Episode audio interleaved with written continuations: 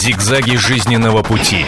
Ситуации, требующие отдельного внимания. Информационно-аналитическая программа «Особый случай». Здравствуйте. Меня зовут Антон Росланов, и мы поговорим о чудовищной истории, которая произошла в Перми. Восьмилетний Илья и пятилетний Антон уже никогда не увидят свою маму. Александра Дегтярева умерла в больнице из-за равнодушия врачей. Этот дикий случай произошел полгода назад. 30-летняя Александра работала кондуктором. 17 февраля женщина вышла из автобуса купить кофе, поскользнулась, упала и сильно ударилась. В феврале 17 она упала, ударилась. 21 ну, ей стало хуже, она ударилась головой. 21 вызвали скорую, это был ее день рождения. Ее отвезли в больницу больницу. Диагностировали ей сотрясение средней тяжести, но в больницу не положили. Женщине становилось хуже. 26-го снова вызвали скорую. И Александру увезли в травмпункт. На следующее утро родным позвонили и сообщили. Она умерла. Мне позвонил папа, сказал, где он находится. И мы с мужем, конечно, сразу же туда приехали. Мы приехали, она была вот, лежала около регистратуры травмпункта на полу, укрытая тряпками.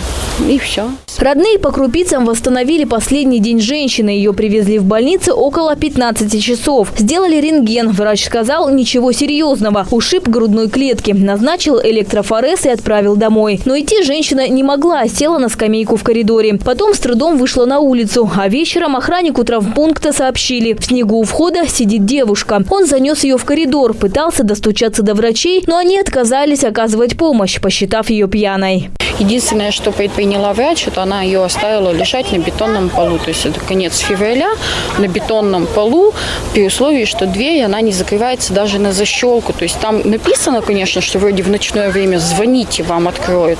Но фактически дверь открыта круглосуточно. Естественно, вот этот вот сквозняк и при условии, что ее болезни, которую мы сейчас знаем, какая у нее была болезнь, ее оставили лежать на бетонном полу и, как поясняет сама врач зубы, это для того, чтобы она лишний раз не травмировалась. Охранник Владимир Черепанов как мог поддерживал умирающую Сашу, приносил ей чай, разговаривал. Но около трех часов ночи понял, она умерла. Позже экспертиза назвала причину смерти – двусторонняя гнойная пневмония. Почему ее не заметил на снимке врач в травмпункте, еще только предстоит выяснить следователям. Кстати, со следствием тоже творились какие-то загадки. Через несколько недель после похорон Александры Дегтяревым пришло письмо из полиции о том, что начата проверка по факту неоказания медицинской помощи. Но 12 15 июля из полиции пришло письмо, что в возбуждении уголовного дела было отказано. Основание – за отсутствием события преступления. Только после шумихи в СМИ дело подняли на дорасследование. Оказалось, что закрыл его участковый, который даже не имел на это права. А пока идет следствие, роды Александры пытаются научиться жить без нее. Сестра практически живет на два дома. Пытается успевать после работы уделить внимание и своим детям, и осиротевшим племянникам. Мальчишки уже меньше плачут. Они поняли, что маму не вернуть. Полина Сердобольская, Вероника Рангулова, Алексей Журавлев, Комсомольская правда, Пермь. Об этом страшно даже подумать. Вот идешь ты просто по улице зимой, подскальзываешься, с кем не бывало, падаешь, ударяешься головой, естественно, идешь в травмпункт в ожидании, что тебе там помогут, и умираешь. Друзья, что же у нас это происходит? Жительница Перми 12 часов умирала в коридоре травмпункта, а врачи проходили мимо. Именно так мы озаглавили нашу сегодняшнюю тему. А я представлю гостей нашей студии. Павел Валерьевич Евдоким... Евдокименко, врач. Да. Здравствуйте. Здравствуйте. Алексей Анатольевич Старченко, член Общественного совета по защите прав пациентов при Росздравнадзоре. И Татьяна Полежайкина, актриса. Мы рады вас приветствовать. Вот вы услышали, узнали об этой истории, да, молчать невозможно, всех э, волнует, все мы так или иначе с врачами общаемся, обращаемся, к сожалению, да, как бы нам не хотелось, но ситуации разные в жизни бывают. Вот первое, о чем вы подумали, вот для вас вот эта история, это история о чем? О безразличии врачей, о, о, о таком не очень серьезном отношении к своему здоровью наших граждан, ведь женщина обратилась в, в травмпункт только через 9 дней после того, как, собственно, упала и ударилась головой. Вот для вас о чем эта история? Ну, в первую очередь, здесь надо сказать, что эта проблема даже не медицинская в данном случае поднята, а проблема вообще общечеловеческая. То есть, э, ну да, врачи проявили равнодушие. Казнить, расстрелять, согласен. Но на самом деле э, вот, это, вот эти врачи, они ведь не из другой планеты прилетели, они не из каких-то других, других людей состоят. Это общая человеческая сейчас проблема. Подхожу к окну, вижу, лежит человек на улице. Зимой, мороз, минус 20. То есть он лежит, и людная улица, люди люди идут, просто идет масса людей. Такой проходная улица. Никто даже не подходит, никто не вызывает там скорую, не знаю, милицию, никто даже не подошел узнать, что это. То есть понятно, что врачи, собственно, набраны из этих же самых людей, которые вот проходили мимо. То есть получилось так, что фактически я первый, когда увидел это дело, я первый набрал номер но вот в этой из окна истории э, с жительницей Перми именно так и получилось, потому что когда охранник попросил э, дежурного врача обратить на нее внимание, женщине действительно плохо, она отмахнулась со словами, что с пьяными я, значит, работать не буду. Еще раз говорю, вот эти врачи, они ведь набраны не из каких-то других людей, они не из другой планеты прилетели, они вот живут, это люди среди нас, они такие же, как все остальные. То есть То здесь надо говорить, что проблема плохие. общая все, все, все одина... плохие друзья мои, все, все одинаково люди. плохие, но тем не менее требования к человеку, который называет себя врачом, который надевает Конечно, должно быть халат, выше. они совершенно другие, Конечно. правильно? Вы, Татьяна, хотели что-то сказать, когда слушали? Э, э, да, я хотела сказать, но просто я очень, как бы, я согласна с э, нашим доктором уважаемым о том, что степень агрессии, равнодушия в обществе просто чудовищная. Понимаете, ведь то, что случилось э, с данным человеком, с данной женщиной молодой, да, это такой некий конгломерат, совокупность проблем. Да? Первая проблема – то, что мы боимся врачей, мы не ходим в клиники. Почему мы туда не ходим? Потому что боимся, что нам не точно ставят диагнозы. А, мы знаем, что медицина на сегодняшний день одна из самых таких проблемных э, отраслей, да, скажем, в обществе. Поэтому э, мы боимся равнодушия, мы боимся, вы понимаете, мы какие-то незащищенные становимся, да, когда приходим в какую-то рядовую клинику. И вот от этого страха мы никто не следим за своим здоровьем здоровьем. У меня просто вот один знакомый немец, да, у него заболел палец, он, вы знаете, месяц бегал по разным врачам. Он пошел не в одну клинику, он пошел в университетскую, в частную. Но вот у него пока, есть деньги на то, чтобы бегать выяснил, по врачам. Ничего подобного. У него есть страховка, которая стоит 400 евро в год. 400 евро в год. У нас в МИДСИ э, стоит страховка нормальная 200 тысяч рублей, да, предположим. Я не буду там называть э, название клиник, да. Еще в более хороших, престижных клиниках 8-10 тысяч евро стоит страховка годовая. Э, причем сюда не включено ни э, вызов скорой помощи, ни госпитализация. Это только так, вот чекап сделал там в год, да. Ну, кто себе может позволить, кроме, э, скажем, очень богатых людей, которых на самом деле там 6% в обществе, да, э, купить себе страховку за 8 тысяч евро в год. Или я думаю, вас немножко дезинформировали. Да во-первых, нет, ну, я хожу сама Нет, нет, я о другом. В Германии, в Германии страховка стоит, во-первых, гораздо дороже. Во-вторых, даже имея страховку, они теперь защитились. Ну, там страховка в том числе имеет... Там любая... Градация. Нет, нет, там страховка... У меня там ученик работает. Там страховка стоит э, гораздо дороже. В Германии у меня работает ученик. Смотря где, ну... И э, страховки там тоже дорогие. Слушайте, но только ли уровнем жизни можно э, там уж оправдать или наоборот... Да ведь речь совсем о другом. на врача. Конечно, я об этом Здесь говорю. Здесь речь о другом, о целом о равнодушии. То есть один человек не идет к врачу вовремя, к себе равнодушен, другой человек проходит мимо лежащего, не оказывает ему помощь. Из этих же людей набираются врачи, которые также, извините, пофигистически относятся, относятся к своей работе. К учебе в первую очередь. К учебе, что... к работе. И, э, во-первых, у нас врачи, на самом деле, еще ведь их и поставили в дополнительно плохие условия. То есть вот э, как врач частной практике я принимаю 10-12 человек в день. Mm-hmm. Я специально ушел из госсистемы, потому что норма э, государственного врача в поликлинике принять день 20-25 человек. Я даже за деньги не буду этого делать, такое количество принимать. А они делают. Их поставили в такие условия. Это ужасно. В данном случае доктор спала. Она никого не принимала. Ну, может, она... Да, совершенно верно. Она отмахнулась, сказала, что я пойду спать. Блин, Именно здесь, так. Она... Здесь не, не оказание да. медицинской помощи, здесь причинение смерти по неосторожности. Совершенно другая статья Уголовного кодекса. Потому что один доктор посмотрел пациента, не выявил наличие гнойной пневмонии. Гнойная пневмония всегда будет известна на рентгенограмме. Видимо, пациентка здесь с, с, с травмой головы, очевидной связи здесь нет. Просто пациентка вспомнила, что она когда-то ударилась головой, а при этом чувствовала себя достаточно плохо, по всей видимости. Поэтому пошла к первому попавшемуся доктору, который вот оказался оказался в этом травмпункте. А пока у нас есть на прямой телефонной связи сестра погибшей Наталья Васильева. Алло, Наталья. Да. Здравствуйте. Здравствуйте. Во-первых, примите, пожалуйста, наши э, самые искренние соболезнования. Я думаю, что все гости нашей студии присоединятся ко мне. А расскажите, пожалуйста, Наталья, врачи как-то объясняют, вы же пытались наверняка добиться какой-то правды, как-то объясняют, как вообще могла произойти такая история, что к вашей сестре 12 часов не подошел ни один врач в травмпункте? Мы ходили на встречу с главным врачом, единственное, что сказал врач, что они разбираются, это для них тоже трагический случай, но ничего объяснить нам по поводу, с чем она обращалась, какой диагноз ей был поставлен, какое лечение ей было назначено, они сказать не могут, так как вся эта информация является врачебной тайной. Наталья, в самом начале нашей программы вы рассказывали о том, в каком состоянии, в каком виде вы обнаружили в травмпункте вашу сестру, что она была накрыта тряпками, лежала прямо на полу э, у, значит, регистрации. Это действительно вот так все и было. Неужели никакого проблеска нормального человеческого отношения по отношению вот к вашей сестре не было видно вообще? Да, это все так и было. То есть я, когда зашла в больницу, стала ходить искать, потому что мы думали, что ее положили в стационар, мы никак не думали, что ее скорая отвезла в травмпункт. И ходя, проходив по больнице, по холлу, дойдя уже до регистратуры травмпункта, так как это был как бы задняя часть больницы, я увидела около регистратуры, что вот на полу что-то вот такое накрытое тряпками, и из-под этих тряпок я узнала просто по куртке сестру.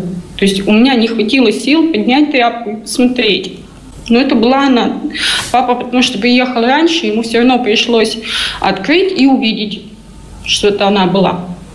Мы понимаем, что вам очень тяжело говорить об этом, но давайте попытаемся все-таки разобраться, что же произошло. Наталья, скажите, пожалуйста, почему э, Александра не могла позвонить, почему она не могла попросить о помощи? Вот не знаю, может, это какое-то стечение обстоятельств было, может, еще что, но телефон вот ее, он как назло и разрядился, и денег на нем не было.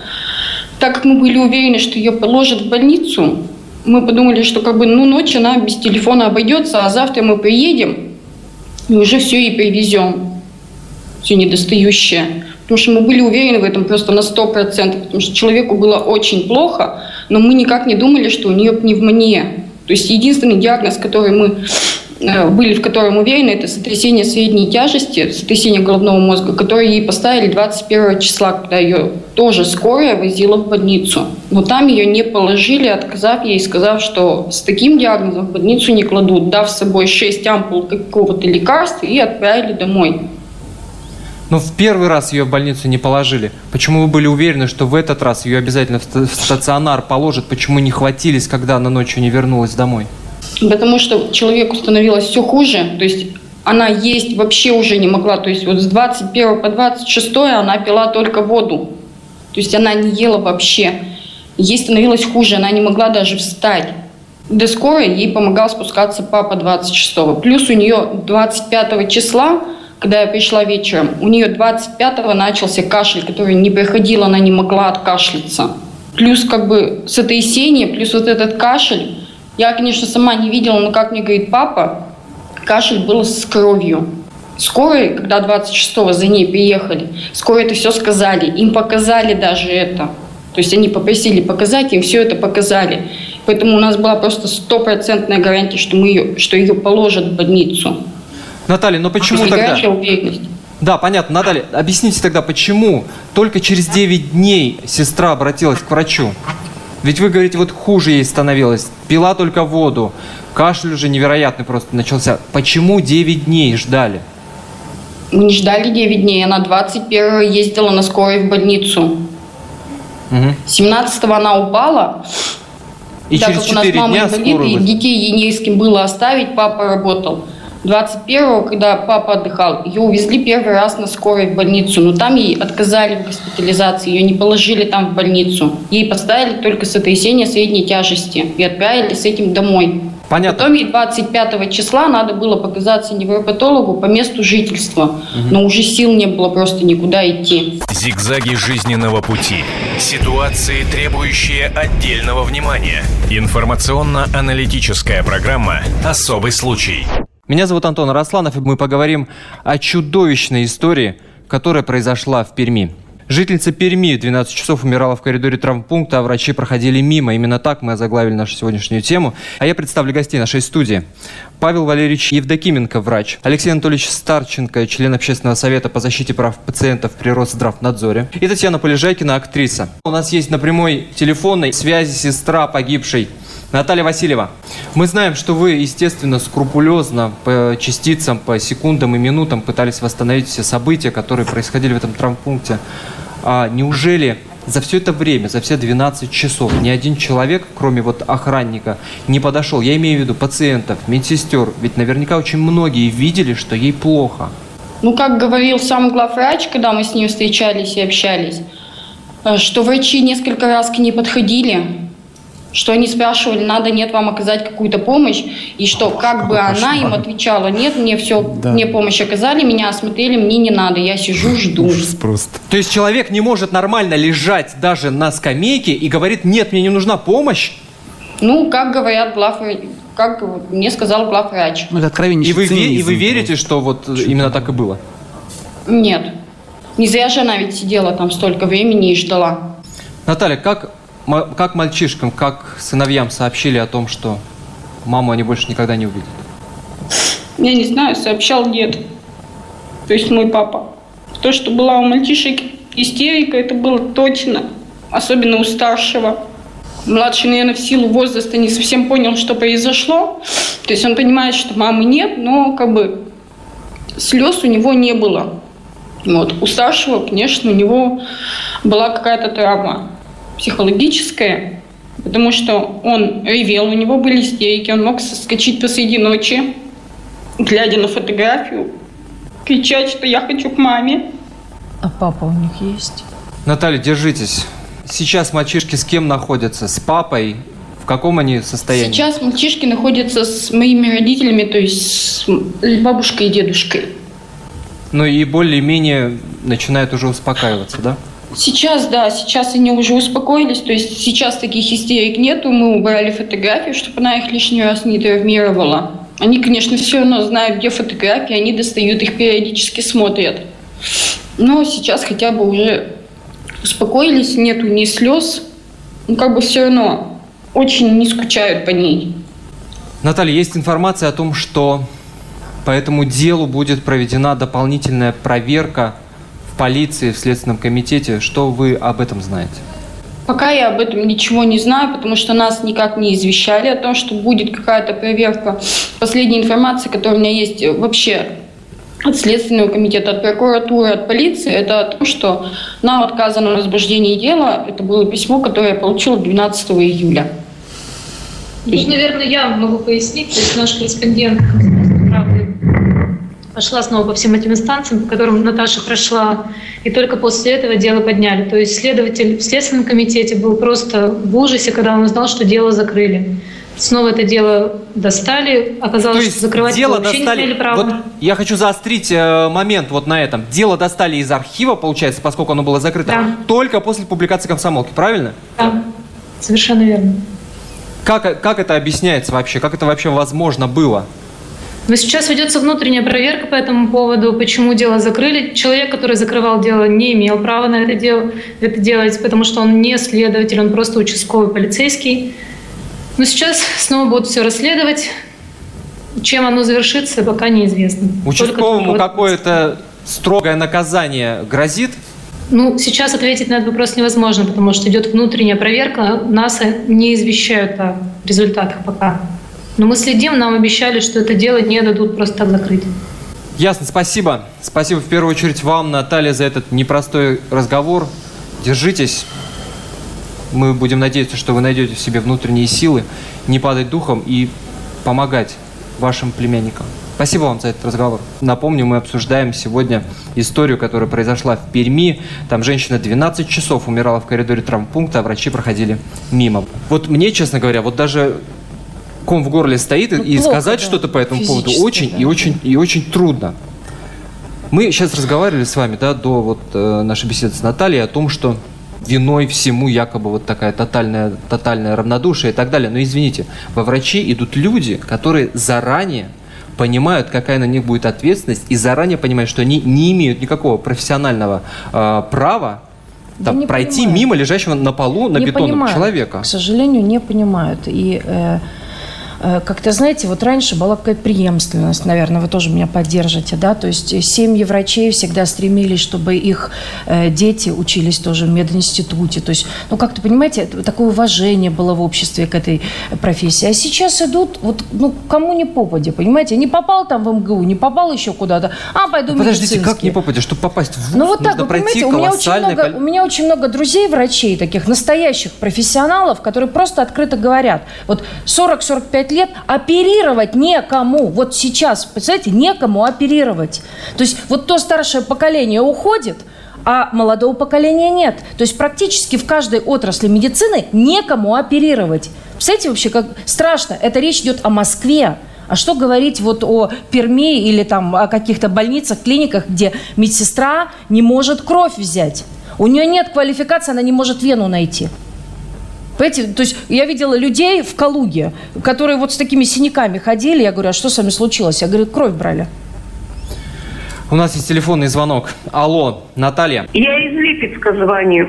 А, У меня брат вторую неделю ходит со сложным переломом из, из поликлиники в поликлинику. При этом у него сотрясение мозга. Э, Сегодня он в обморок упал, и никак не добьемся. Ну, в Липецке сократили все стационарные койки. Спасибо вам за звонок. Это известная история. В Липецке сократили, закрыли все больницы. Больница скорой Почему? помощи была Почему? закрыта. Но это же борьба с, с финансовыми э, какими-то затратами у нас. Это идет. называется это- страшным словом оптимизация. Да, оптимизация, да.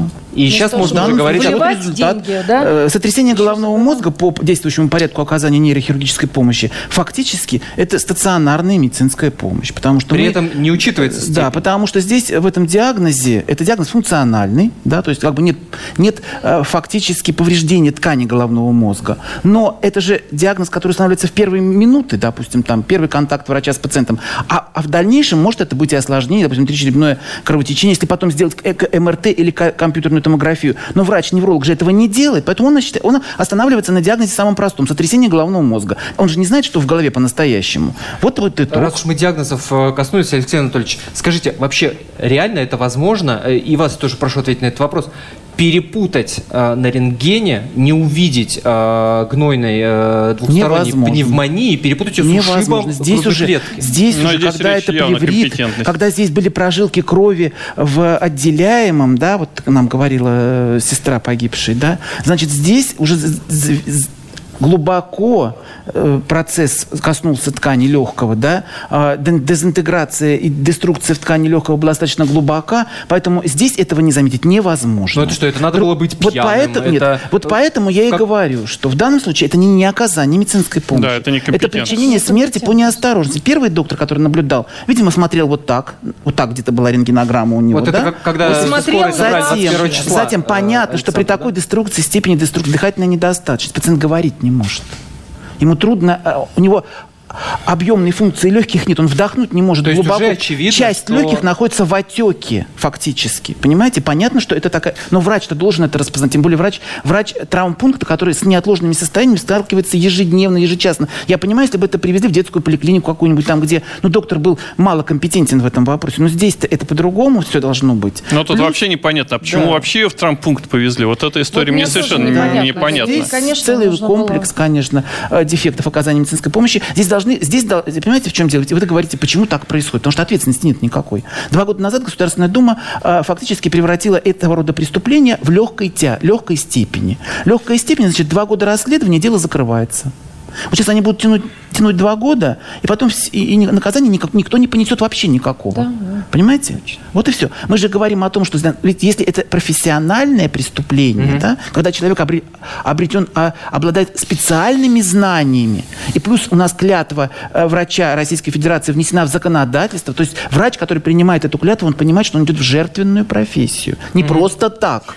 Общественный совет по защите прав пациента при Росздравнадзоре еще пять лет назад принял решение, что вот такого рода рода учреждения здравоохранения, как, например, реанимационные залы, акушерские залы, приемные отделения, были оснащены видеокамерами, где бы специалисты Росздравнадзора могли отслеживать вот такие ситуации. Ну, допустим, она пролежала три часа, это тоже ведь плохо, да, просто, Конечно. да? Если бы она пролежала три часа, и ее бы потом осмотрели, и она бы выжила, слава богу, но все равно даже три часа было бы плохо в таком состоянии. Уже бы контроль был какой-то, и следующий пациент, может быть, не погибнет. Вот нужно обязательно устанавливать видеокамеры не с точки зрения там, борьбы с хулиганством, да, а с точки зрения защиты прав и врачей, и пациентов. Я согласен во многом с этой э, пациенткой, потому что и журналисты иногда э, так вот, знаете, приукрашивают некоторые моменты. Но объективизация должна всегда. Если врач не виноват, а видеокамера покажет, что он подошел вовремя, все сделал вовремя. Если не подошел, то он будет, должен быть наказан. Знаете, самое печальное то, что у нас и запись может в одночасье пропасть. Это тоже, Если ну. Не, ну это уже, извините, будет преступление. Да, да, это уголовное уже дело. Уголовная история.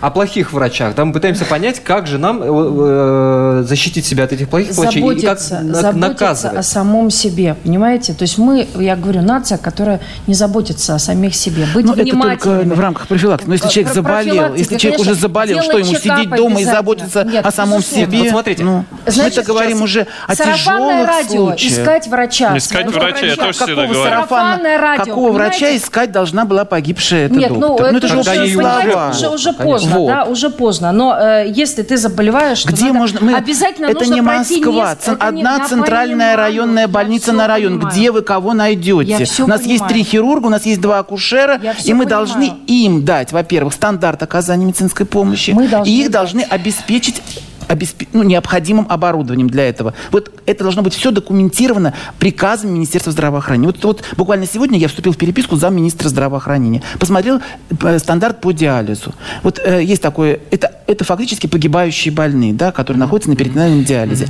И у них нуждаемость в, в растворах для перитонеального диализа всего лишь 10%. То есть 90% не получат раствора, а по стандарту только 10 должны получить. Но если вот мы так закладываем на уровне министерства, то, естественно, мы получим такую же реакцию от отношения врача, который видит, что у него ничего нет, а раз у него ничего нет, у него опускаются руки, и он может как бы морально себе строить такую модель. Если руководству если ничего мне не так, нужно, да, то- то... и от меня тоже ничего не получите. Вот как, понимаете? если это врач формализу- подонок, формулируется если вот врач подонок, по- он будет модель. подонок Он независимо оправдает. да, Здесь от поведения да, министерства. Есть правильно. просто нормально. Я еще раз говорю, вот я буду наставить на своей мысли. Врачи – это срез нашего общества.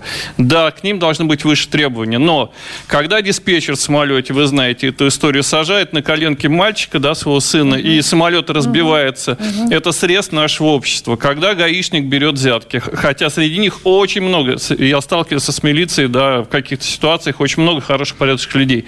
Но есть и взяточники, есть и халатные. Даже в этой истории халатный у нас участковый взялся. Еще раз, вот эти люди срез общества.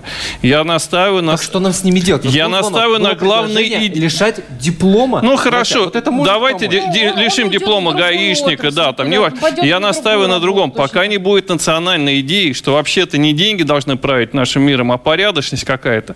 Вот это утрачено нашим обществом, потому что, а, ну, скажем, еще в 60-е в 60 и 70-е были романтики. Общество было, ну, оно, может быть, было неправильно, но была какая-то романтика, был культ помощи друг другу.